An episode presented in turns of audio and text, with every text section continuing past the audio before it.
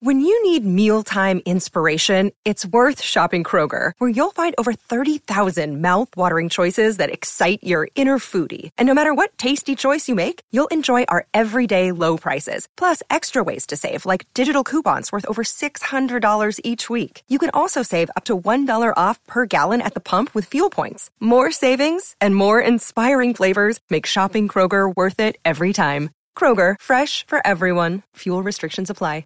It is Ryan here, and I have a question for you. What do you do when you win? Like, are you a fist pumper? A woohooer, a hand clapper, a high fiver. I kind of like the high five, but if you want to hone in on those winning moves, check out Chumba Casino. At ChumbaCasino.com, choose from hundreds of social casino style games for your chance to redeem serious cash prizes. There are new game releases weekly, plus free daily bonuses. So don't wait. Start having the most fun ever at ChumbaCasino.com. No purchase necessary. VGW Group. Void were prohibited by law. See terms and conditions. 18 plus. This episode of Barca Talk is sponsored by Audible. Get a free 30-day Audible trial by going to audibletrial.com slash Talk. Our recommendation this week is The Barcelona Inheritance, the evolution of winning soccer tactics from Cruyff to Guardiola. Written by Jonathan Wilson and narrated by Charlie Anson, The Barcelona Inheritance shows how Barcelona's style of play has been the single biggest influence on modern soccer. To go straight to this book, click on the link in the description of this podcast episode.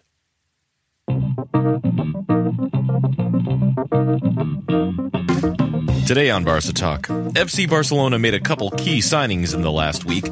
We're just about to kick off our annual fundraising drive for the Barcelona Summer Soccer Camp Scholarship Fund. We look at the future of Barcelona B's midfield, and the first team took a hit in the Copa del Rey, and Semedo got his first goal at the club against Girona in a 2 0 win.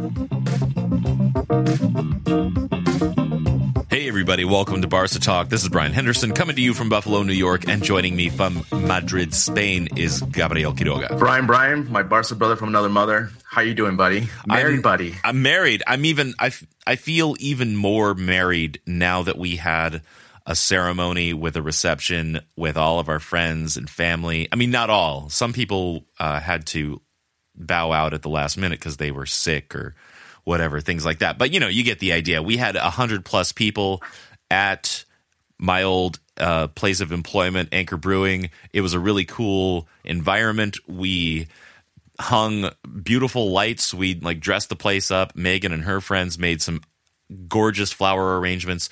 And after having done all that, she had the gown. We did the first looks. We did a lot of the traditional things. And now having done that, even though we've been legally married for 14 months, I feel just that much more married. And it was without a doubt the single best day of my life. It was great.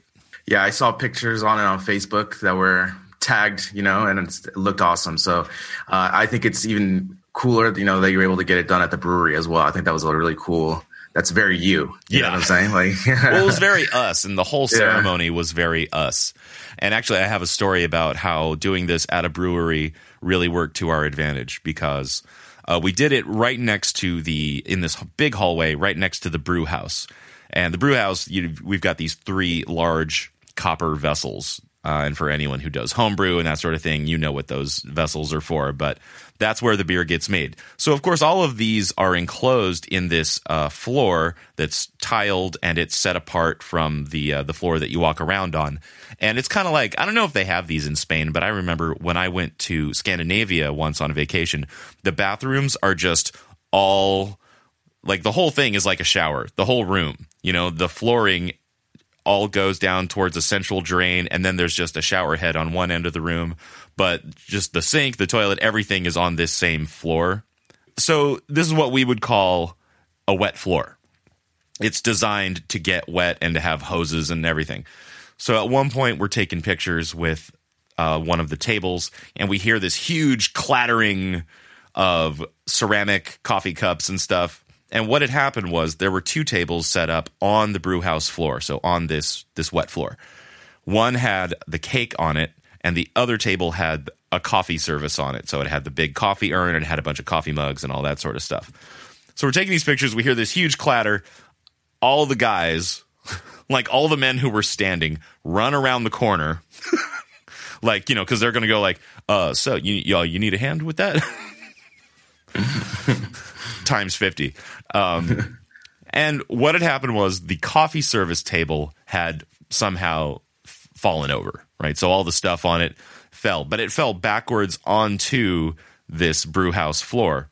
And my buddy Mike, one of my groomsmen who I used to work with at Anchor, he's standing right next to me as I come around the corner and I see what's happening. The cakes are fine, it's just the coffee that's fallen. And I say, "Oh, that's just that's a wet floor. That's totally fine." And he just starts cracking up. like cuz I I was totally not bothered by this at all. that was the probably the I mean, I have many memories and there were many moments that I could talk about, but that was probably the funniest one that I could share with all of you listening out there. Is you know, just that moment when like something catastrophic happens at your wedding and you are afraid that it's going to ruin everything, but it turns out because you did it at a brewery, everything's fine. That's just being prepared, right? Yeah. You know, like Put it on the wet floor. yeah, exactly.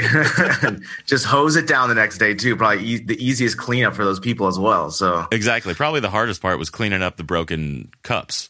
But Yeah. the rest of it, you just hose down the drain. No, no muss, no fuss. Well, congratulations to both you and Megan. So, I, like I said, I saw the pictures and it looked great. I'm here in Madrid, Brian, going through my seven stages of a hangover from last night. So,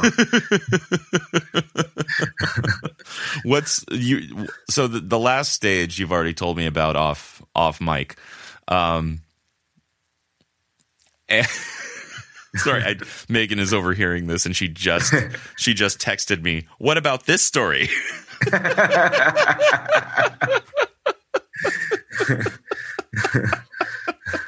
Okay, I'll, I'll think about it. But what was I saying? Oh yeah, so the last stage is feeling just forty percent better than when you woke up. But what's the first stage of hangover well, I don't, I don't have them in any particular order because I was just thinking about this while I was showering. But showering is definitely one of the stages, Sure. right? I mean, it definitely, sure, right? Greasy food, another stage. A nap, another stage. Uh, wallowing in self pity, probably another stage. You know, there. Um, moaning and groaning, that's another stage. Um, you know, I, no particular order, right? Right. So, um, but Just we were that moment when during- you wake up, and just between waking up and getting up out of bed, that's a big step.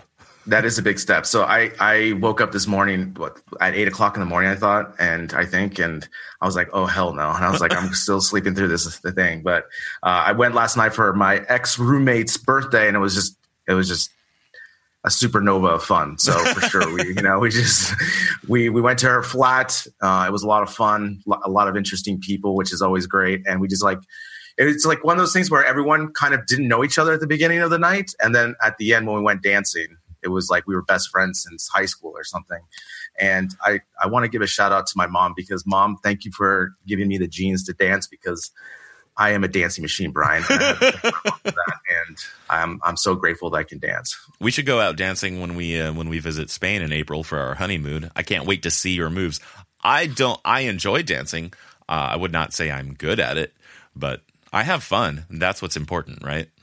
That is important. Yeah. That is important. so yeah, so what do we have today for our listeners for FC Barcelona? Well, we do have a couple of news, of course. Uh, if anyone has been paying attention, you'll know what we're talking about already. But if you haven't been paying attention, there have been a couple of key signings in the last week, and we do have a couple of games to talk about, as well as an update from Max Bluer on Barca B. But before we get to that, I do want to address our listeners real quickly because, guys, don't forget that Valentine's Day is right around the corner. So why not think about giving your wife or girlfriend something a little different, maybe a little extra romantic? And what I'm talking about here is a luxury gift service called Enclosed that delivers designer lingerie to that special woman in your life month after month. So it's sort of like a beer of the month club, but instead of beer, your lady gets ultra high end lingerie. And this is what we here at Barca like to call primo lingerie. Enclosed was designed specifically to help you guys find gifts for that special woman in your life, and Enclosed is all about helping you make her happy. It's effortless to you. Every month, Enclosed sends your wife or girlfriend a custom curated lingerie gift selected just for her. And they back that up with a 100% size guarantee, so no one has to worry about fit. So come on and join more than 30,000 couples that love Enclosed, and we will give you a little gift. Right now, you can get $35 off your Enclosed gift. Just go to enclosedlingerie.com. That's E N C L O S E D lingerie.com and enter the code BARCATALK at checkout to get $35 off any multi month gift. That code again is BARCATALK, all one word, with a regular C to get $35 off any multi month gift. So give your wife or girlfriend something that reflects and deepens that connection between the two of you. That's enclosedlingerie.com with the code BARCATALK, $35 off, the best gift ever. All right, so we have these key signings to talk about. First one I want to talk about is De Jong. So we're going to have to wait a little bit to see this uh, pay off, but we got the paperwork signed. Bartomeu himself went to uh, the Netherlands to make sure that this deal went through.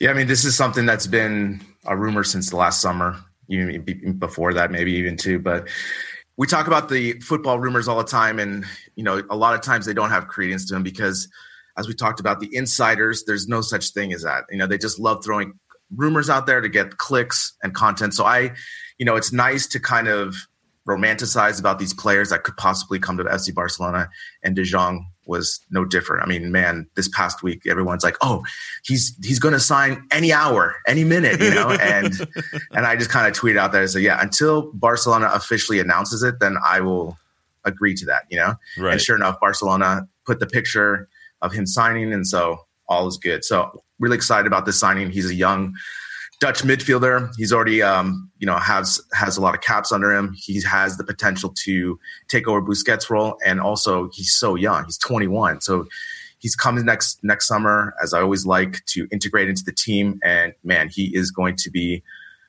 a super potential midfielder for us, and we'll see how he performs for us. So he plays a very similar role at Ajax right now to what Busquets does at Barcelona. Yeah, but he's also a little bit more attack minding. Okay. As well, too. So he can score goals. He has a little bit more attack mindedness to him. But I think, you know, with Busquets' age, I think maybe that's where he's going to find time, you know, to become a starter and take over his role. Yeah, you know, it's just so hard to. I mean, Busquets is really a pretty irreplaceable player. And you can almost see how, even through various managers, how Barcelona's. Um, tactics have always, when he's on the field, at least the last five, six years, they've always kind of revolved around him and his particular gifts.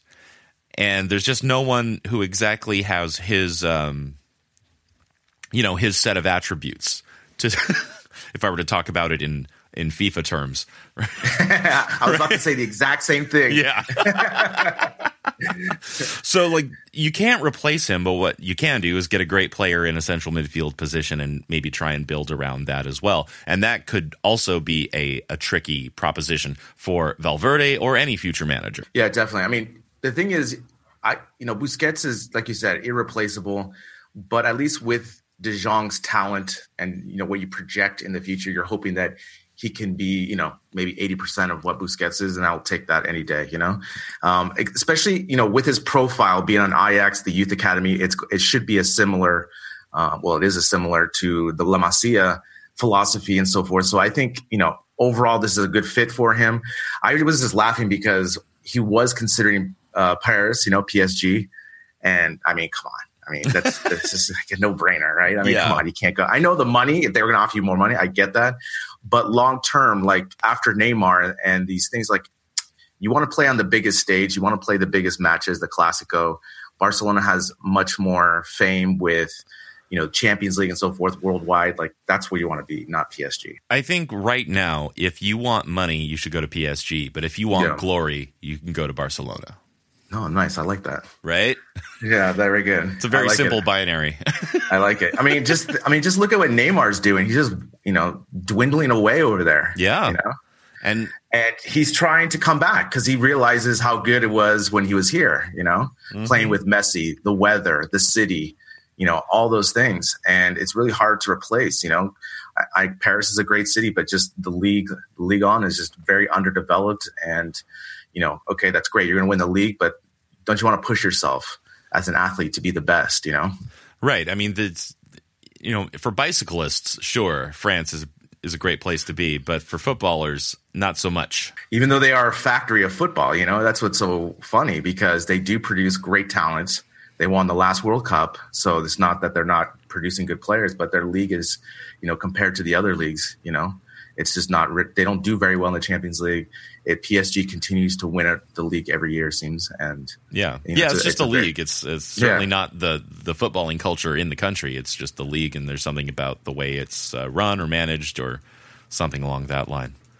yeah, I mean, it's it, it's not unlike, from what I understand, you know, before the Premier League was really started, English football was quite different, and then they came up with this whole new approach to building and marketing a league. The Premier League, you know, was born, and since then, the players have gotten that much better. It's become a little bit mo- more international to some people in England's dismay, but it's the money has gotten much bigger, and the success of their clubs has gotten even bigger. Yeah, definitely. I mean, with the Manchester United run in the 90s, I think that really kind of propelled that league because not only were they doing awesome in the league, but they were doing great in Champions League runs. So, with those two things, and like you said, they had a good marketing campaign. They started selling the product internationally more and they started getting more viewers. And so that became very popular. Obviously, when we when you talk about football in the States, you know the EPL is definitely the most popular out of all the leagues, just because the way they brand it. They started earlier, they have more notoriety, and also there's more, um, and the league has much more parity. Yeah, Right. so every year, every year you don't know who's going to win the league, and it's it creates a good debate and a good following as opposed to La Liga, where it's going to usually be the top three teams: Atletico, Barcelona, and Real Madrid. Yeah, yeah. As my cousin says, uh, the Premier League is top to bottom the most competitive league, which I, I agree with. It's uh, not it's not my favorite style of football, but it is true that top to bottom it is one of the most competitive. But anyway, we've gone way off the tracks here. Let's get back. let's get back on track and talk about this other signing of Kevin Prince Boateng. Yeah, this was kind of a surprise signing because we didn't really see that coming. Then all of a sudden he signed. You know, I think it was like one day was hot rumors, and then he signed the next day essentially.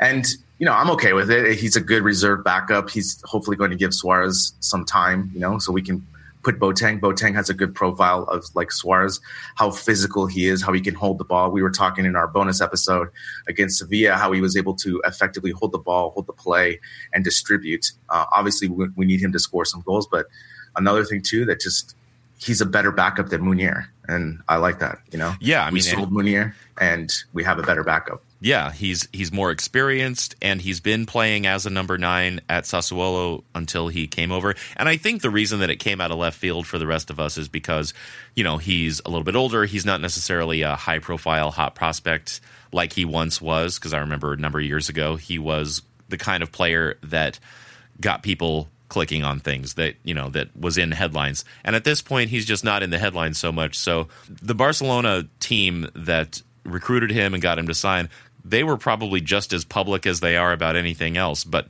none of the journalists really cared about kevin prince boateng so they weren't tracking it too hard and then suddenly we get this announcement but I completely agree with you that it's he's better than Munir. He's got experience. He's got familiarity with the role, and we will talk a little bit more in the uh, Sevilla Copa del Rey match review about how he did and and all that sort of thing. But yeah, I think it's a, it's a solid a solid move in terms of business because it didn't cost a whole lot. We got him on loan, and the buyout option is only eight million euro, which is all in all pretty pretty good business. Yeah, it is. And, you know, if he can score five to 10 goals, I'm good with that. You know, that's perfect, right? Or even if he doesn't Uh, score any goals, but if he does at least a serviceable job and Suarez doesn't have to play those 90 minutes, that's still a net positive. Yeah, that's true. Because, I mean, for example, in the match day against Girona, you saw how you know how physical Suarez is, and he just takes a beating so much. He needs those games off, you know, to recover and to be fully healthy. Um, so again, Prince Boateng, I think, is a good fit, and he just needs to get some more playing time. And like you said, I, I want to see some goals because I want, you know, to get some productivity from there. But like you said, I'm, I agree with you with if he can uh, not uh, fail, essentially, then I think it's a great signing, right? Yeah. Just not be horrible and make some good passes here and there and let Suarez take 90 minutes off. I'm good with that.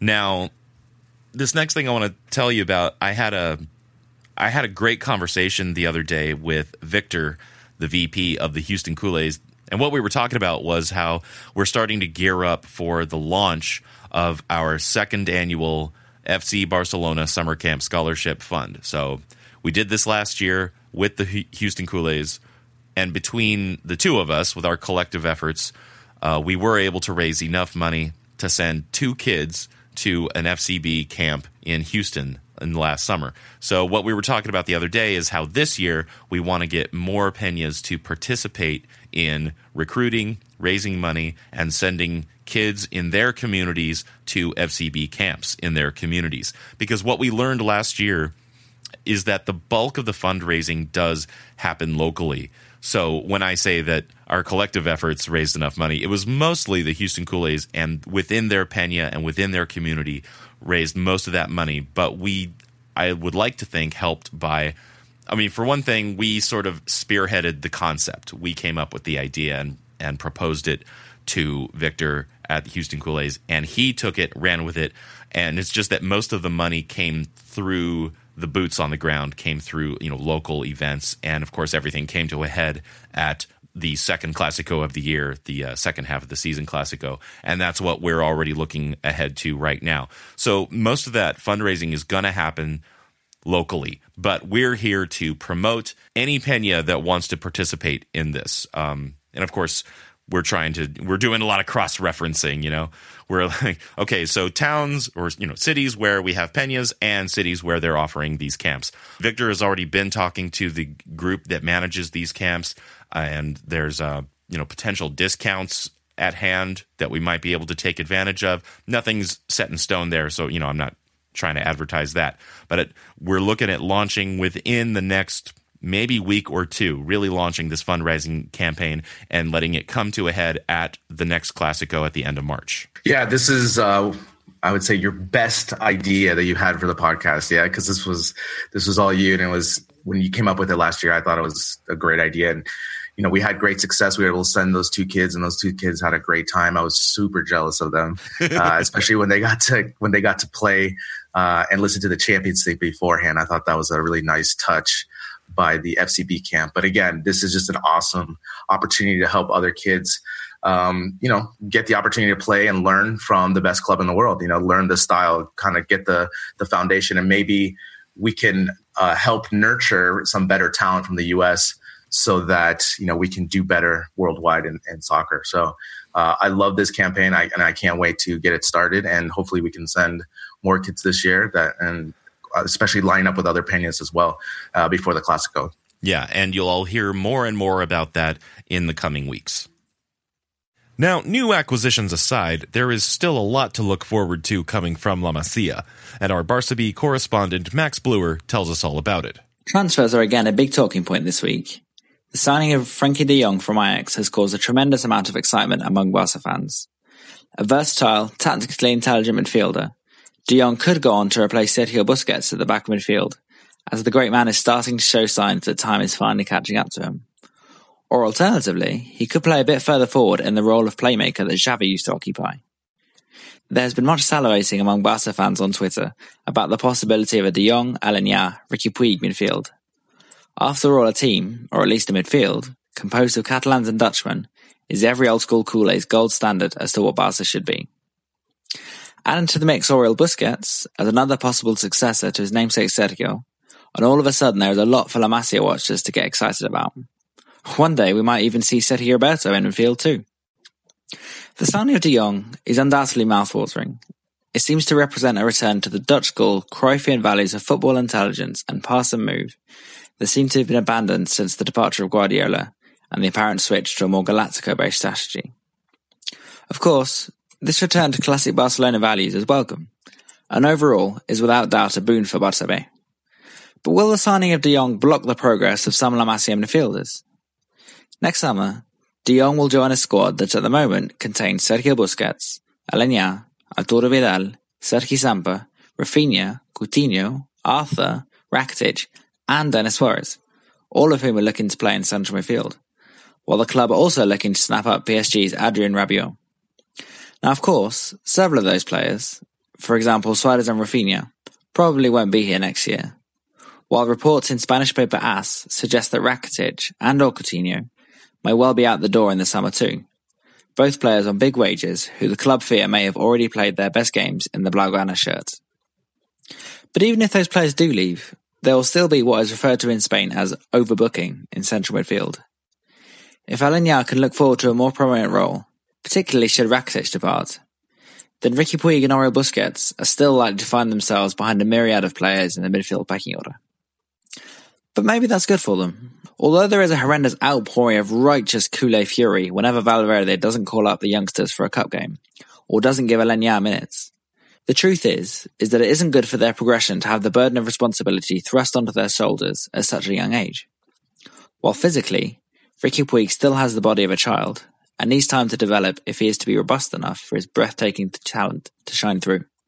It looks like next summer we'll see a revamp of Barcelona's squad, particularly in midfield, with the likes of Rakitic, Rafinha, Suarez, and probably Samper set to depart. Aleñá, Puig, and Oriol Busquets all have a decent shot at getting more minutes next year, while at the same time continuing to develop physically, mentally, and tactically, and learning from the likes of Busquets Senior and Arturo Vidal, who will help ease their transition into the first team environment. That is assuming Riqui and, and or Oriol are giving first team contracts, either next season or the one after. All in all, the arrival of De Jong does not have to constitute an obstacle in La Masia's midfielders' path to the first team. The Dutchman's exorbitant wages, as much as 350,000 euros a week according to some reports, and Barca's already unsustainable expenditure on player salaries, means that departures are inevitable in the summer, particularly from midfield, where Rakitic refusing to sign the contract extension he's been offered, while deadwood like Rafinha and Sergi Samper are surely likely to depart. Also, and perhaps more interestingly, the arrival of a Dutch passing midfielder from Ajax hints at a return to the Cruyffian ideals of midfielders steeped in intelligent, possession-based, pass-and-move football. Players like Frenkie de Jong, Riqui Puig, Aleñá, or Oriol Busquets. Stepping back from our wistful gazing into the future of Barcelona's midfield, Barça B got back to winning ways on Saturday with a glorious 5-1 victory over Sabadell.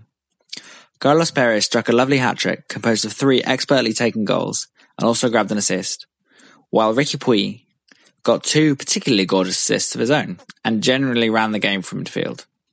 It was a welcome return to winning ways for the reserves after losing 1-0 away to Ejea. This was a bit of a crappy performance in truth. Typical lower league a small stadium against a team of technically inferior but um, intense opponents. And to top it off on an artificial pitch. The most notable and depressing takeaway from the game though was the incident in the 81st minute. The ball had bounced into the crowd, and as Musa Wagué went to get it back, he got into an altercation with a local fan who refused to give him the ball, the result of which was the Barcelona right back being sent off, and subsequently being given a four match ban. The depressing bit, though, was that Wagué subsequently came out and alleged that he'd been subject to racist abuse throughout the game. This being Spain, it seems that no action was taken during the 90 minutes against any racist abuse that may have occurred, and after being widely reported at the time, the issue has been completely forgotten since by the national press. There certainly has been no talk of any sort of punishment for Ejea or its fans. Back to on-pitch matters, Barca's biggest threat again came from Carlos Perez, to add to his man-of-the-match performance in the Sabadell game. If he keeps this up, he might just find himself with some first-team minutes before the season is out. Barca B finished the weekend in fifth place, with a five-point cushion protecting them from falling out of the playoff places. Their next game will be this Sunday, away to Peralada. All right, now let's get into the Copa del Rey. This was the quarterfinal first leg against Sevilla in Sevilla, and it was a 2 nothing loss. But I think looking at the lineup and the way that uh, Valverde did substitutions, I th- I don't know. How do you feel about it? I don't know, Brian. I mean, I'm I'm just confused by the direction of Valverde with this Copa del Rey campaign because clearly, uh, you know, Piqué's interview afterwards told me that they're not into this Copa del Rey as they were the last couple of years, you know. And with that being said, you know, we talked about being a professional coach. You got to read the room, right? And this Copa del Rey is such a great opportunity to use players that are not getting the playing time that will be even more motivated to have success for the team. And that ultimately is going to help us down the line. And with this lineup, it's kind of a patchwork, you know. And but when we were down to nothing, he just kind of put the full starting eleven and tried to save some points. You know, try to get the away goal, which was the most important. But you know, we were talking about this about Semedo starting left back. You know, what did you think about that? I thought he did a good move. job. I mean, he's he's certainly no Jordi Alba, but I think he he looks just about the same at left back as he does at right back. so, like, you're not losing anything by putting him at left back. Yeah, I mean, he did one. He did one good thing for the whole match. He did keep Navas under wraps because Navas is super fast, and Semedo was able to match his speed. And so Navas only had maybe two opportunities where he broke free, but for the most part, he was under wraps. But again, like we talked about, Boateng just got signed. He gets thrusted in. Right, let him finish the ninety. It's not like he hasn't been playing. Let him finish the ninety. I like Malcom playing up there as well. Aleñá, great.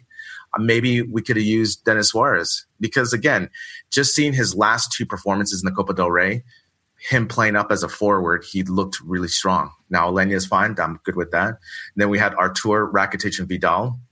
You know, And that right there, it's it's a little bit too much. yeah, and, and the other thing too is there's who is taking the attacking chances to go forward and make those passes of those three. Right. Well, maybe Vidal. Maybe, Maybe. maybe, right? he's definitely the wild man. He'll just run all over the pitch. And Yeah, I almost get the sense that that's what he's what he's there to do.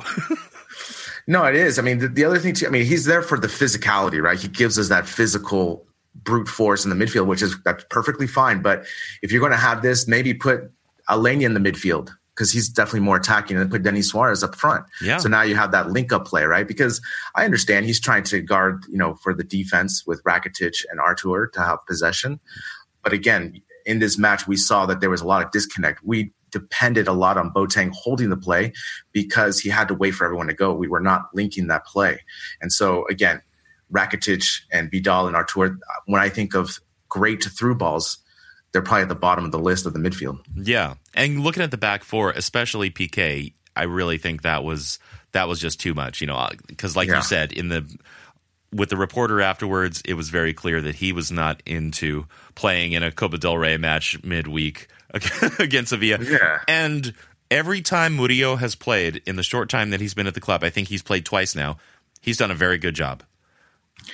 And like that's a perfect example, right? Read the room. Yeah. Read, know know who Piqué is as a personality. Make him happy. He's a he's still a great player. Make him happy by not having him not play that Copa del Rey. Use Murillo, who's perfectly serviceable, and he's going to be more active and more motivated because on those two goals that we gave up, it was lack of motivation, lack of defending. It's just a step too slow, and and it's just because we don't really care about the Copa del Rey. You can see, you know, I'm a body language expert, Brian, so I can. when I was watching the match, this is what I'm getting from it. You know. Yeah, and so we gave up a goal. We gave these two goals. One in the 58th minute to Sarabia, the se- the second in the second half, 76th minute to Ben Yedder, and both of them were these crosses that were coming in across goal to the far post, and in both cases, the back four, mostly Lenglet, were sleeping. Yeah, definitely. They were sleeping. You know, that's the thing. Now, if Lenglet and Murillo were back there, maybe Murillo has a little bit more action. Maybe he goes after the, the cross a little bit harder. I don't know. You know, but those were difficult passes. But again, when those crosses come in, Brian, it's more about the defending on the outside, you know, with Sergio Roberto being tighter on defense or Semedo whenever he's there. Because again, you're trying to close in on the gap. Let the guys go to the corner. That's fine.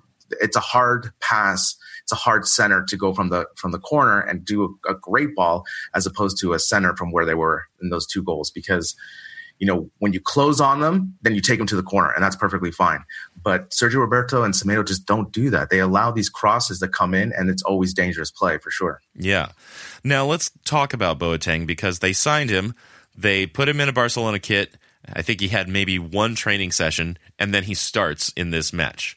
And considering that I thought he actually did a pretty good job. And a lot of people have been talking about how he's not really a center forward, he's not really a number nine, but that might have been true years ago. But if mm-hmm. you look at what he's been doing at Sassuolo lately, that's exactly the role he's been playing in. So he was not in an uncomfortable position by any means. He's and I think he definitely had some good moments of hold up play. He even I think had a shot or two that didn't look too bad.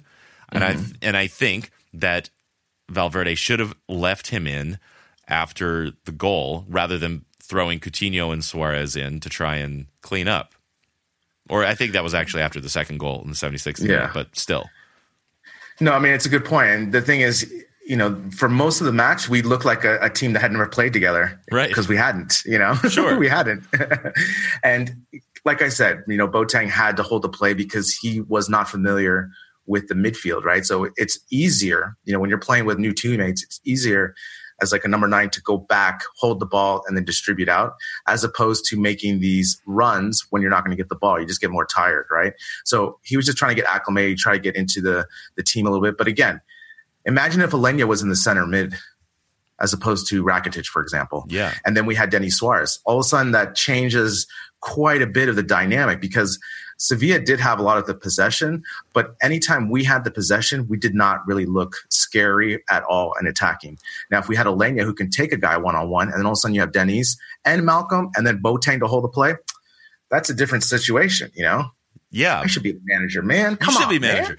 But but as you've seen pretty predictably from Valverde, you know, as they go through further in this tournament, he starts putting because we talk about how in the early rounds it'll be B team, it'll be secondary players, Yeah. and maybe there'll be one first team babysitter player, maybe a center back or a central midfielder to kind of clean up the messes of the younger kids, get them through to the next round. But then as the rounds get harder and harder and they they move further, and Sevilla's not a tough opponent in the Copa del Rey. I think that's who we've seen in the last 2 mm-hmm. Uh, you know they're going to be tough. You could see that he's starting to add more and more babysitters, and so you can just see how in if we make it to the Copa del Rey final, it's just going to be first team starters all the way. Whereas, and then you know, in, if that's his approach, uh, whatever. I don't like it. I'm much more interested in your idea of just making the Copa del Rey reserved for uh, second string and B team players, and just let them live or die. Let let them get eliminated, but let them play 90, and you know, give them something to really play for. Yeah, it's a good point. I mean, I just again, we want a little bit more transparency of what they are thinking a little bit. And like I said, when they brought Coutinho and Suarez, my biggest fear for this is if they get hurt in the last 10 minutes of this match when we're already losing and it's Copa del Rey. Like I'm always thinking of like long term for the season, right? Like preserving Suarez is really important because you saw, you know, first of all, how long it takes him to get into shape. When he does get into shape, he's a rock star. And then he's even better when he has a rest. I mean, we saw in that one match where he had a, a rest before and he was on fire. He scored two goals. I can't remember who it was against, but he looked awesome. So knowing this, you know, just let Boateng finish the match. You know, again, when I'm doing reserves team like this, you know, for this type of competition, or if, if the midfield needs a break, you need to have someone in that midfield that's going to be a dangerous attacker to link that play.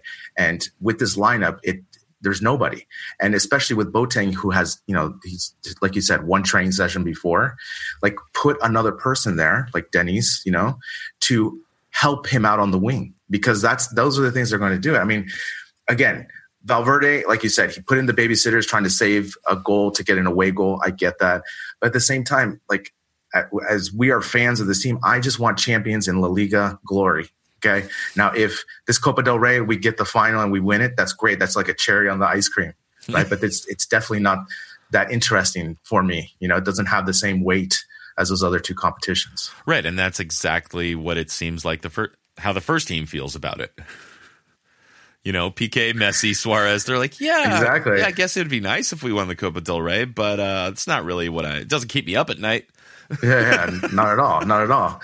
I mean, Piqué was so candid afterwards. I mean, it was so great. I mean, the, the reporter asked him, you know, he's like, well, you know, the the away match now is complicated, and he's like, yeah, well, you know, if we win the next match and we get through, great. If not, then we tried. like, you know, I mean. That's a perfect that's how i feel too you know like i like i said i just think that you have to utilize yes maybe um, you know Aleñá is obviously not at the Messi stature of playmaking right but at least Aleñá is going to try his hardest in a Sevilla match in Copa del Rey as opposed to Messi Messi's going to he's saving himself for bigger matches down the line Right, exactly.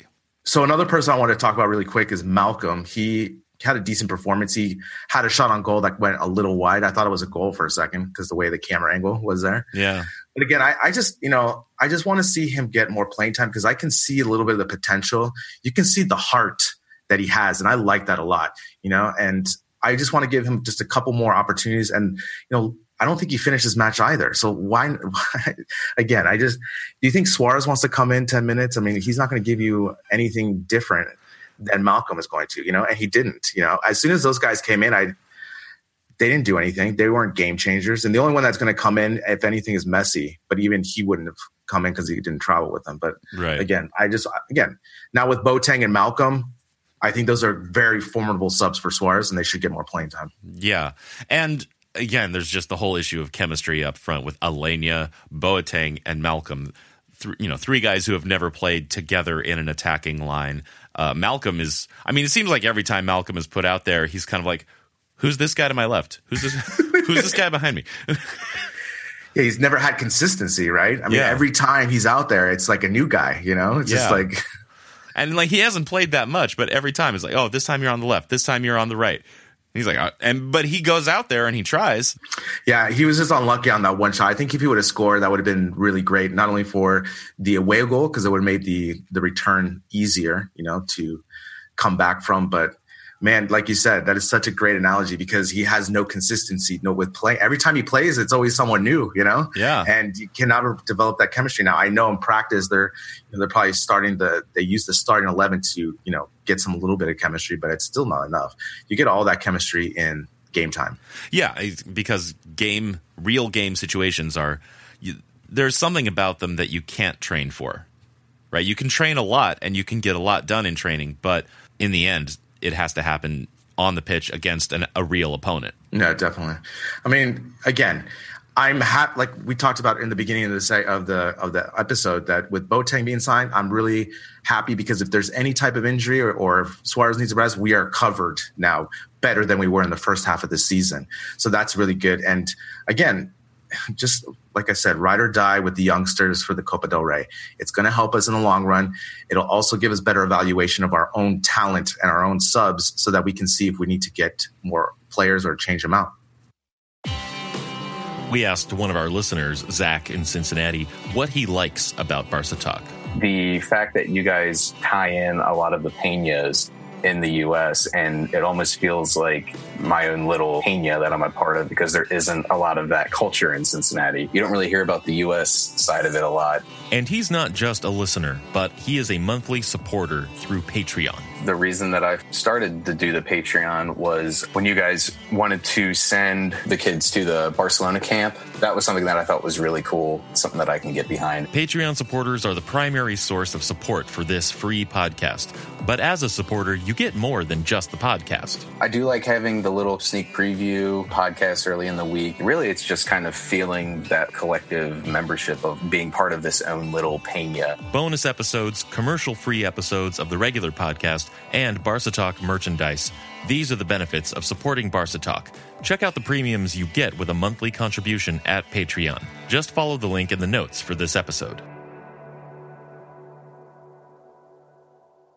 All right, we're back for the final act of BARCATALK this week. And of course, we're going to talk about the most recent match. This was in La Liga, match day 21 against Girona in Girona at the Montilivi. And we won this one 2 0. So we go from the uh, disappointment or the mehness of a 2 0 loss against Sevilla to the happiness of a 2 0 win in La Liga against Girona. And r- quick reminder this was the game that was meant to be played in the USA. And I know that plenty of people in Miami are disappointed that it wasn't, but I personally am glad that it was not. Yes, I I ditto your exact sentiment because, you know, just keep it in, the, in Spain. You know, Yeah. Come come to Spain and watch the games. You know, come to Spain. You know? Yeah. Let's But, try and um, yeah, let's try and boost a little bit more Spain tourism. yeah. There you go. There you go. I like it.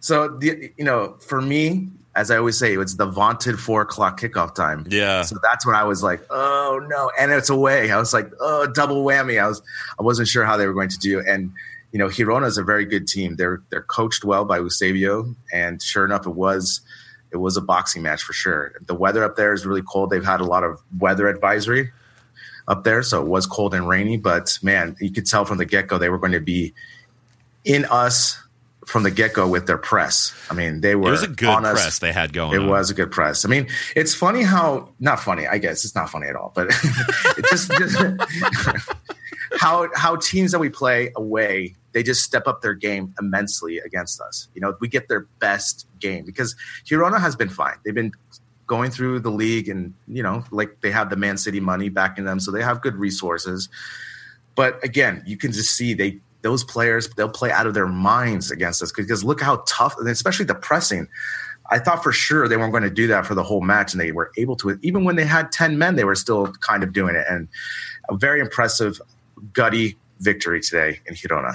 Yeah, well, uh, the thing about Hirona is, as a club, you know, Hirona is only an hour train ride from Barcelona, and for years, so many uh, locals in that town were fans of FC Barcelona because you know you have your local club, but if they're not so good and they're in the second or third division, like yeah, maybe you'll follow them, you'll pay attention, and you'll go to the games, but you'll maybe pledge a little bit more public allegiance to one of the bigger clubs, the biggest nearby club. So for them, that's mainly FC Barcelona because Girona is such a center of like Catalan identity and independencia and all of that sort of stuff.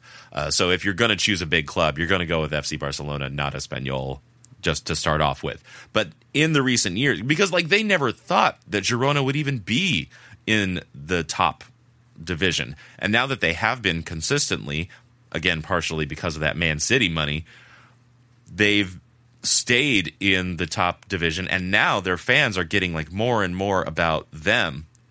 And speaking of tourism i was thinking today you know like how much what kind of a seat would 250 euros get me in girona stadium in the montilivi which is a beautifully small stadium. I think i would still get a better seat for 250 euros in girona than i would at the camp nou. And in a way i almost would rather do that. Yeah it's an interesting point. I texted you during the match. I said is this the quietest stadium you've ever heard? It's very I mean, small. It's- yeah, it's small, but also it just, you know, for example, when they play in the Eibar Stadium, that's a small stadium, but it has more like atmosphere because it's on top of the field. That type. Of, I also think just like you said, they're these people are new to following Girona and La Liga, so they're starting. You know, they're not fully into the the chants and what's going on. They just look like new people, right, going to the matches. And so it had that feeling. But uh, you have a good point because for 250, you probably get a better sight lines and you're closer to FC Barcelona than you would be in the Camp Nou. Yeah, I think at the deepest it's 10 rows up, something like this, maybe 20. Yeah, I mean, it, it reminds me of uh, like a community college football stadium. Yeah. You know, like that type of, you know, not that many people. It has an open end. And yeah, it was just, but again, you know, they have that Man City resource money. And so they are, you know, it's an interesting project what Man City is doing with Girona. And now I think they have another team as well where they are taking their youngsters and putting them in those teams to get more playing time. Yeah, and I think it's a really solid move for them. Now, as far as the lineup, this is a this is a top tier lineup. Uh, Ter Stegen goal, of course, back for Semedo got the start rather than Sergio Roberto, and then we had Piqué, Lenglet, and Alba. Really, you know, solid midfield: Rakitic, Busquets, Vidal, and then up top, Coutinho, Suarez, Messi, and you know, Dembele was out with an ankle injury. Yeah, so I have two things for you on this lineup. So the first thing is the midfield with Rakitic, Busquets, and Vidal, right? So when I saw this, I said, okay, like just like we talked about before, who is the midfielder that's going to give us that last link up play to Messi and those guys? You know, who's the person that's going to take the one on one v one? None of these people can do that. It's true. The other thing too, Rakitic was playing on the right side or on the left side as opposed to the right side, which I thought was odd to suit Vidal essentially. So basically, Valverde is telling us that Vidal has priority of his position than Rakitic, right? And I think you could you saw that a, a bunch, especially on defense and the link up passing with Alba. How many offsides passes were there in the beginning with Rakitic and Alba because they've never played with each other on that side. Again, Yeah. it's just like that new thing. Again, I would have started Arthur. I mean, Yeah. what the, what I mean, the common sense of these things, I think, are just so obvious sometimes that he's like trying to overthink. Maybe he has his, I know he has his reasons, but I mean, when I look at this lineup, I say, okay, we need a left midfielder. Who's a left midfielder? Arthur. Arthur, yeah. there you go, you know? And then the other thing is Coutinho. Obviously, with Dembele's injury, Coutinho's going to get more playing time. But man, he needs to I don't know, someone needs to slap him or something. He needs to get something. He d- he looks like he looks uh you know like in Arrested Development when they're always sad and they play the Snoopy music. Yeah. I don't know if you. Oh, yeah, They just kinda, you know they kind of go down. That's what I feel like Coutinho is right now, and I know he's lacking confidence, but someone just like either flick him in the balls, slap him, or something. Like they need to. he needs to get the fire back. He's going to play, so get the fire back. Because, for example, did he? He looked like a ghost out there. Well, there were a, couple of moments where he really stood out, but it was only a couple of moments. And from a player like Coutinho, we would hope that he would be standing out more more of the time. He did have a couple of really cool dribbles, and he had that one opportunity on goal that I really think he should have finished.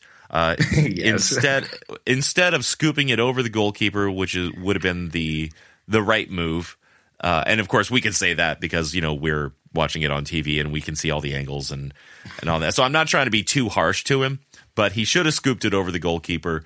But instead, he tried to drive it, and uh, the goalkeeper made a really good save of it. But at the other, on the other hand, Coutinho made it a little bit easier for him to do that, and that was So his one you- opportunity. Let me ask you: in that moment on that one v one when he was charging down, what was your first instinct? Did you think he was going to score? I uh, yeah, I'm trying to think back right to that moment before he let it go. Yeah, because I thought he was. tell- As- I- when I saw him coming in, I was like, "Oh, he's got to score this. Th- He's going to score." Yeah, I, I, I thought for sure he was going to muff it. So that, Oh, that was my. That, that's just because of how he's been playing, right? It has nothing, you know. You know, when you're a striker and you're scoring goals, it's all about confidence and that flair, and, and he just doesn't look like he has it. You know, obviously, just because he hasn't been playing, he's been dropped. But now, this is the moment. This is the moment that he needs to. Again, we can go flick his balls and hit him and slap him and stuff like that. He just needs to wake up again. He need like obviously, I think it would have done a world of wonder for his confidence if he would have scored in that moment. You know, because it would have put us up two nothing at that moment. And again, if he scores that, all of a sudden we have a little bit more breathing room. Hirona can't press us. They're not as physical because now there's a huge disparity now. It's two nothing. Yeah. And I think it really comes down to that moment of decision. And because he's maybe lacking a little confidence or, you know, he's missed a, a shot or two lately, he doesn't have that confidence to wait that extra half second to see if the goalkeeper's going to ground. In which case, he could have, instead of scooping it over him, he could have just dribbled around him and then just passed it into the goal. If he'd have just had that little extra bit of confidence to give him that extra little bit of patience. Yeah, yeah, that's a good point. I mean, if he steps up his game, look out. Oh, yeah. You know, look out because then then it's the three up there is going to be completely on fire. They won't know who to stop. Now, for me, this was the worst ham team passing performance of the year by everyone. I mean, so many offsides calls, bad passing, short passing, cutoff passing that directly led to counters by Girona. Also, Messi had some really bad passes as well. I mean, overall, the team I think was their worst ham passing performance of the year. Well, their pass accuracy was 86.1% according to these stats, and that is um that's a little on the low side for us. Yeah, I mean, yeah, exactly. I mean, it's it's definitely fl- inflated up because we do so many of the the small passes, right? But I'm just, you know, I'm talking more about the the last third. You know, when we need to really get that through ball and stuff, especially with the Rakitic Alba partnership. You, I mean, again, you can tell that it was their first time playing because the timing was off three times. Where Rakitic was offside twice, and he was trying to send Alba was a bad pass, and so again, you got to give Girona a lot of credit because they were scrappy, man. They were very scrappy. They were fouling us. They were, you know, touching that line of yellow card and fouls, you know, trying to keep us at bay. So, you know, it was a mixture of the fouling that they were doing, the defense that they were playing on us, but also us. We were just not as sharp as we usually are as well. Yeah, actually, I have a stat that's really going to prove your point, actually. Because Okay. pass accuracy, that's one thing. Cross success is another one. We had, uh, again, this is just, you know, stats, whatever, uh, 37.5%. But here's the one that's really going to prove your point Girona had 15 interceptions. Yeah. That's where it is right there. Yeah. Because if we're making good passes, we're not going to have the ball intercepted nearly as as much as that. Exactly, and and that's the thing. You know, it's it's you know, it's one of those days you had to gut out that victory. We were able to do that. But I mean, I just think that everyone, you know, again, I don't know if it's a combination of the four o'clock game, um, you know, playing in Girona, the weather, because it is cold. We're not a, we're not really a cold weather team. And also just the fouling that they were doing. Because, you know, when you get when you get fouled often like that, you, you start to anticipate the foul and it throws your passing a little bit off. So, you know, if I were a coach playing against Barcelona, I would definitely try to always be physical against Barcelona because they quote unquote have the tag of being soft, right? We're more finesse. Right. Yeah. That no, that's true. And but Valverde fielded an eleven that was a little bit more robust right? Again, you got Rakitic, Busquets, Vidal. These are all guys, especially Vidal, right? Who's like they're a little bit more up for the challenges and up for the tackles than say Arthur. I mean, Arthur can evade and he can possess, but he's not necessarily. I mean, he's gonna get clipped also, but he's Yeah. he's not exactly the. Um, you know the the road warrior that Rakitic is, or certainly not the Vidal is. Not the Vidales, yeah. But I mean, again, in the moment when the Arthur came in, it's amazing what happens when Rakitic goes to his natural position.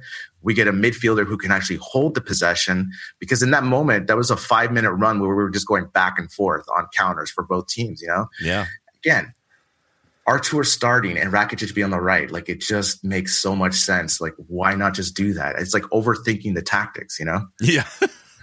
try not, yeah, try not to just overthink too much. Yeah. Now, also, there's an issue that uh, that you had with the urgency to break the press at the beginning. Yeah, someone brought this up on Twitter about how we've looked this year when the press has been on us, that we haven't looked as smooth and clinical as before. And I, obviously, not having Xavi and Iniesta definitely hinders that. But I think also just, you know, especially like Semedo. I don't know if you met watched Semedo. I, I pointed him out to you today when we were WhatsApping a little bit, but I I don't think I told you about this. But like, if you ever notice with Semedo, like he doesn't have the midfielder coming to help him when he's up there, so he has to back pass. And when he goes to back pass, he doesn't have the confidence to do that slight through ball in the middle. So he'd rather kick it out of bounds or up the line. And so that automatically gives the possession and the press works then. It's a success. And a lot of times, you know, we did not involve Ter Stegen enough, you know, and also, I think personally having Arthur would have definitely helped against this press. I mean, thing, you know, with the possession, because you need to have someone that can have the back to ball, but also know what to do with it and where to go and to be confident to not just give it away. And a lot of times, Vidal was doing that often. He wasn't coming enough. He looked like a player who just played on Thursday night, Right. on Wednesday night. well, you know who uh, immediately was linking up with Semedo a lot better once they came on? Uh, Ivan. I mean, Sergio Yeah. Roberto, like just like you said, no one was presenting themselves to Semedo, you know, in the forward positions. No midfielder was coming out to meet him. As soon as Sergio Roberto came on, and it was only in the last, I think, ten minutes or so, that's exactly what he was doing. He was he was there. He was showing for Semedo, like in the box, to give him support up front.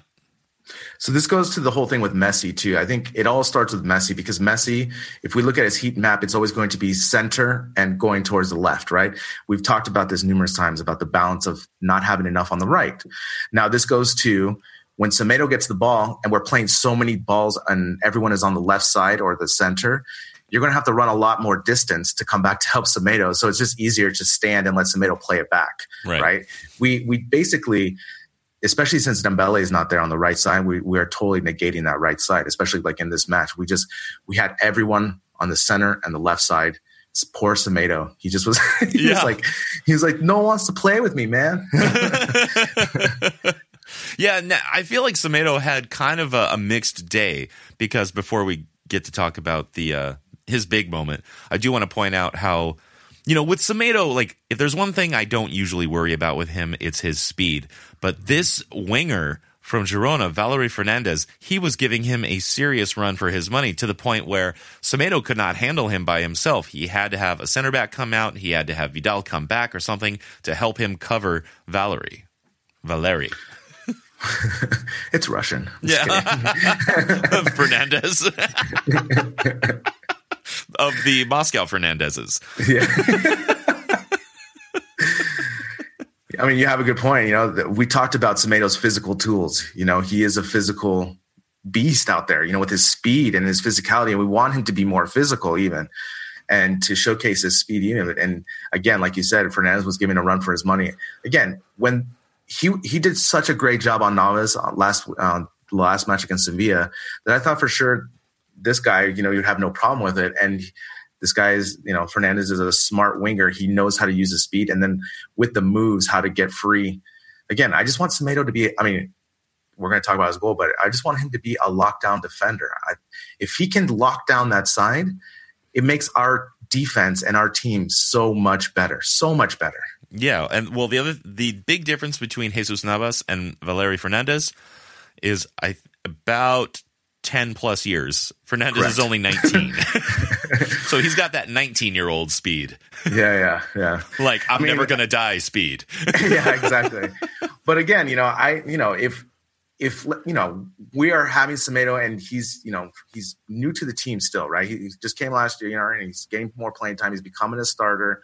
But if he can just find that groove of locking down that corner, then that makes our center backs easier to play because they just have the guard in front of them. That helps our midfield. It helps everything.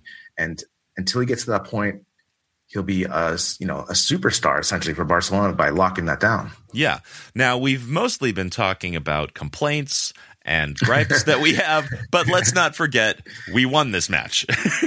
it was We a 2 we nothing win, and that first goal came early on in the ninth minute from Semedo. It was his first goal for Barcelona. And it was just one of those plays, you know, where the ball was knocking all around the box. It fell to Vidal, and I really thought Vidal was going to score on this, but he got taken down, and then the ball rolls to Coutinho. Now, this was actually, I thought, a really good moment from Coutinho because he saw that Semedo was wide open, and he gave it over. Semedo put it home with a, a really cool head. He kept it low. He placed it in the corner of the net. And I do want to say good good on Coutinho for for seeing that because Coutinho could have tried to dribble with it and take the shot, but he was very well covered. He just dished it to Semedo and Semedo put it away. Yeah, I, I was making fun on Twitter. I was something I didn't think I was ever going to tweet was Semedo goal. but again, like you said, he kept a cool head. He you know finished it well, and the keeper had no chance of it. Again, it was like you said, it was a pinball effect. You know, on the in the box. I think it was right after a corner or an attacking play, so there was a lot of defenders and. Obviously, we were in the in the box as well, but like like you said, a cool finish. Maybe this will give him some more confidence. You know, scoring a goal does wonders. You know, and Yeah. getting that, and especially that's essentially the game winner. You know, that's the game winner in the ninth minute, essentially. You know what's funny? I do also feel I mean, whatever. I might just be projecting, but I felt like after he scored, he also defended better. That's interesting. You know, like I, mean, felt did- like he was trying a little bit harder, and I, I Yeah. just, I kept seeing this thought bubble over his head in my mind that just said, "Don't fuck this up. You scored. Don't fuck this up." I can see that. I mean, he he again. I also think just the you know with Arthur coming in the match and Rakitic coming, I I also think that helped as well to create more balance all over the pitch, right? Because and also when Girona lost that the man as well, they weren't able to attack as much. So I but you know they didn't have that much dangerous play on the left side. True, true. Now, I want to talk about uh, the sports shows in Spain for a second because I want to know, in your opinion, what the over under is on how much time they're going to talk about this, about VAR and this play in this match. This was in the 31st minute where Messi took the free kick. He was just outside the box, and Pons for Girona, he he threw his arm at the ball, but they reviewed it with VAR, decided that it was not a penalty because they were in the box. And I looked at the replay. I it really looked like a penalty to me because he actually threw his arm out to deflect the ball. So, first of all, what did you think of this play? Secondly, how much do you think the sports shows are going to talk about this come uh, Monday? So you know, I I first thought was a penalty because, like you said, the way the motion, how he threw his arm out there. Mm-hmm. But then watching the replay, it still was kind of gray, and I'm actually glad we didn't get this decision because I think this helps to make it seem as though VAR doesn't always help us. Mm-hmm. You see, and so I yeah. think with that, I don't think it's going to be that much time spent on it with the media. Like obviously tonight and tomorrow is going to be full of it. Again, another VAR kind of issue. But since we didn't get a penalty, I think it'll die quicker. And also, it didn't have a, really an effect on the on the match because we were already up one nothing at that point. So Right. you know, not like the Luis Suarez thing that was in the in that time was one to one. It was it was the game winner, and it was such a controversy because of the, the multiple angles. And the other controversy I forgot to tell you was that in the U.S. on beIN they had the best angle, and they didn't show it here in Spain. Oh, So there, so that was another another controversy on that part. So, uh, yeah, but I don't, you know, since they didn't give us the decision, I'm kind of happy about that because then, it, you know, as we've talked about the the Spanish media bias about Real Madrid and Barcelona, you know, they think that all the refs are working for both teams, and so to have VAR now to not give us this type of decision, I think actually helps to tell the population essentially that VAR doesn't discriminate. right, right. So we might have lost that battle, but that it helps with the war. Yeah, exactly. Good point. Good point. Yeah. The war So again, never I- I- ends. yeah, I, it's definitely going to be the, the topic tonight for sure. Yeah. Well, now also defensively, so I'm still talking about the first half. In the 42nd minute, Girona, we're they were coming in real hard. Uh, they made a lot of very aggressive plays into the box, and there was this one moment where Ter Stegen makes this awesome first save. He's off his line. They get a second ball in. Stuani gets a second attempt in, and PK is there to save it. Yeah, I mean PK, he looked a little bit more plugged in this match as opposed to the Copa del Rey. Yeah. and but again, um, I don't know what it is in Uruguay with the water for the strikers, man. But can you imagine trying to defend Stuani? This is a guy that I would not want to defend, man. He just again, like just like Suarez, raise their elbows, kind of towing the line of what is you know uh, legal and not legal. And but he's a beast, and he had a great first half. I mean, he was creating havoc. Obviously, the there was the missed uh, dive that he did for the penalty, but overall, he was giving us quite a, a headache back there.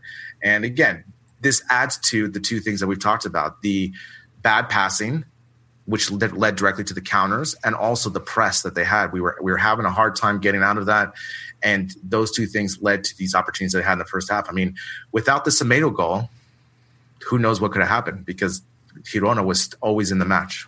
Yeah, and even when they went down to 10 men, they they kept pushing hard. They kept that press up. They kept throwing the ball into the box, getting really aggressive, and there were a, a number of uh, scary moments. Yeah, definitely. But you knew that wouldn't last. it was going to be like we just had to weather that little storm for five minutes, and it was fine because it's impossible to keep up that pace. But again, Ter Stegen, great saves, point blank. I even texted you. Did you see how fast he got up on that one save where you know PK got off the, the ball off the line? Ter Stegen is a beast. He is a top three goalkeeper in the world. Still doesn't get enough credit. Yeah. Maybe if he was Spanish and played for Manchester United, then more people would think he's he's a better goalkeeper. But whatever. yeah, because they had that other point blank save in the beginning of the second half in the 49th minute, which was mm. also another sloppy giveaway. Yeah, and that's the thing is, you know, we don't often give so many opportunities, but Ter Stegen always steps up and you know blocks that. I mean, again, we had another shutout, so that's good for our defense. Again, Lenglet too, man. He like I told you before, he's an elegant defender, right? I mean, he had some great plays. He is smooth. I don't know him and Umtiti in partnership for the future. whew, yeah. that is a. I mean, hopefully with Umtiti's knee, but Long Lenglet has really been a discovery this season because I personally thought that it was kind of not a throwaway signing, but I just didn't think he was going to be that impactful. And he has really stepped up, especially with Umtiti's injury, but just has been solid on defense. I mean, in the previous Copa del, del Rey match, when he came into the game, he automatically solidified the defense just like Arthur did today when he came in. Automatically after that five minute run, he comes in, and we were we were good to go. We we got the possession back. We were more accurate with our passing, and he ran a, ran out of steam. Yeah. Now we should also talk about the second goal, and this really comes down to Suarez, honestly, because we were on the counter again. He had it with his back to goal. He turns, managed, and like as he's falling, right, sends the through ball out to Alba, and now Messi is wide open right in front of the goal. Alba sends it in. Messi scoops it over the goalkeeper, your favorite, and we get the second goal. I mean, poor Suarez got chopped down like a tree, man. He, he went flying. He went But he had his last word. he did have his last word, and the ref was about to call a foul, but he let the play go. Thank God, because it, it led to a goal. But again, the Alba Messi combination, that's another assist. But Brian, this this Cuchara goal is, I think, one of the best ones I've ever seen because not only did he do it, but he put enough height and pace and distance to clear that last defender. Yeah, running into the goal, trying to Correct. Because like when I saw it live, I was like, oh no, that defender's going to get it. And when I saw the replay, again, the opposite of what Coutinho does. You know, obviously Messi's always plugged in, but he was able to kind of just see the snapshot and then just do it. And oh my god, that I think that's probably one of the best Cucharas I've ever seen, just because of what was happening. He saw the defender and still put it out of his reach, and it still went in. I mean, it was just oh my god, it was so. I, you know, I love Cuchara goals because I could never do them in person. So whenever I see Messi do it like this, it's just a thing of beauty for sure. Oh yeah, absolutely. So now with this win and with Atletico beating Getafe to nothing, it keeps uh, keeps Atletico in hot pursuit of the league title. Five points behind Barcelona, but our win does keep that margin as big as it can be for now. Yeah, and Atletico is getting Morata this week. I mean, all the things have fallen into place. Higuaín went to Chelsea, so now Morata is going to come to Atletico Madrid, and so they're going to be a formidable team in the second half for sure. Because now you have a quicker, better version of Diego Costa essentially partnering up with Griezmann. Oh and I wow! Think, yeah, I think him coming back to Spain, he's just going to light a fire under Morata because he has been severely criticized for Chelsea because he is a talent. I mean, he was talented. He is he is talented. I mean, he performed well at Juventus. He performed well in Real Madrid. I just think coming back to Atletico is going to definitely light a fire, and so they're going to be a team the second half, and it's going to be a big match when we go in Barcelona, buddy. Yeah, it is. And uh, oh, as soon as we got back from San Francisco, I went on a little uh, luggage buying spree. I got myself a new suitcase. I got myself a new uh, personal item to put under the seat. It's a very flat backpack. And I'm like super excited about our trip in April because now that we're done with the wedding, that's the next thing that I'm looking forward to. I'm still working on, uh, you know, losing a little weight for that.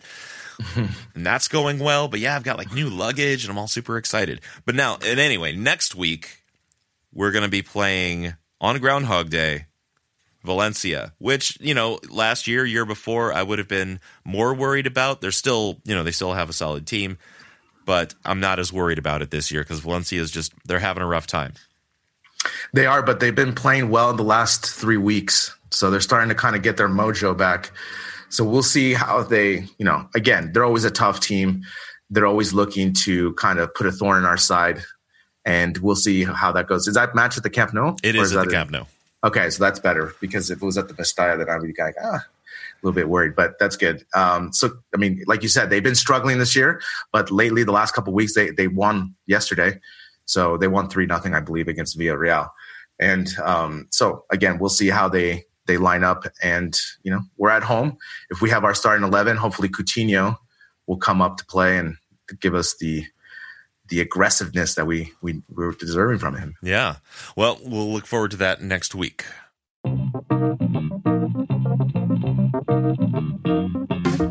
Special thanks to Max Bluer this week. This has been a production of BARCATALK, written by Gabriel Quiroga and Brian Henderson, editing and music by Brian Henderson, social media and promotion by Gabriel Quiroga. Remember, we can't make this show without you, the listeners. To see the premiums you get with a monthly contribution of support, follow the link to Patreon in the episode description. Visca Barca.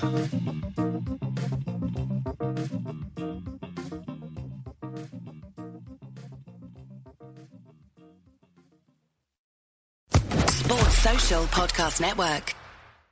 Hey guys, it is Ryan. I'm not sure if you know this about me, but I'm a bit of a fun fanatic when I can. I like to work, but I like fun too. It's a thing. And now the truth is out there. I can tell you about my favorite place to have fun. Chumba Casino. They have hundreds of social casino style games to choose from with new games released each week. You can play for free anytime, anywhere and each day brings a new chance to collect daily bonuses. So join me in the fun. Sign up now at ChumbaCasino.com. No purchase necessary. VGW. Void were prohibited by law. See terms and conditions. 18 plus.